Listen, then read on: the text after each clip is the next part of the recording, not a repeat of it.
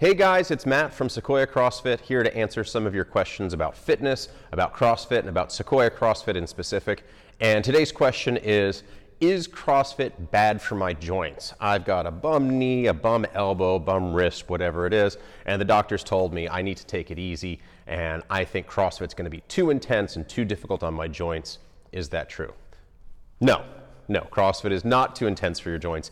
In fact, just as much as we are increasing the strength in our muscle fibers, we are increasing the strength, the longevity, the elasticity, and the mobility in our joints in that connective tissue in tendons and ligaments. Yes, those tissues do grow a little bit more slowly than muscles do, and you will see hypertrophy in your muscle tissue, so growth in the volume of your muscle tissue, and you won't really see the growth in the strength or in the size of your tendons and ligaments. It's not very visible, but you will build strength in those joints and they will last you longer. As always, with all of our athletes, no matter what physical condition you're in, we are going to be scaling workouts to your specific needs.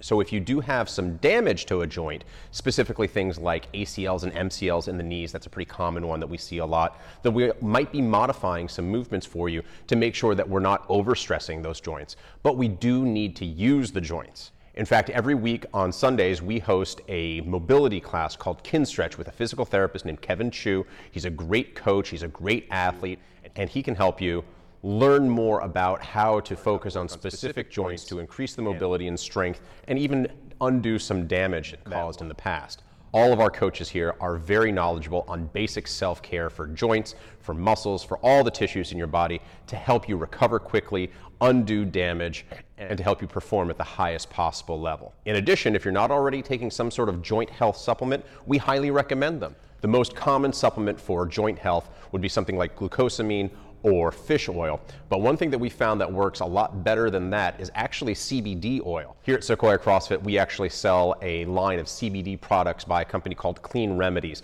You should check them out online, just Google Clean Remedies CBD. Uh, they're a wonderful company with a great product line. They provide us with the highest quality CBD products really out there on the market anywhere. I take them daily, and at the age of 40, I have no joint issues, no problems whatsoever. But really, there's a lot of solutions out there on the market that are going to help you with your joint health. But we absolutely believe that even if you're not taking any sort of supplements, you need to move those joints around. You've got to be active and challenging those joints so that the tendons and ligaments build in elasticity and strength and durability so that we live a long, happy, healthy, and productive life with a lot of good use out of those joints.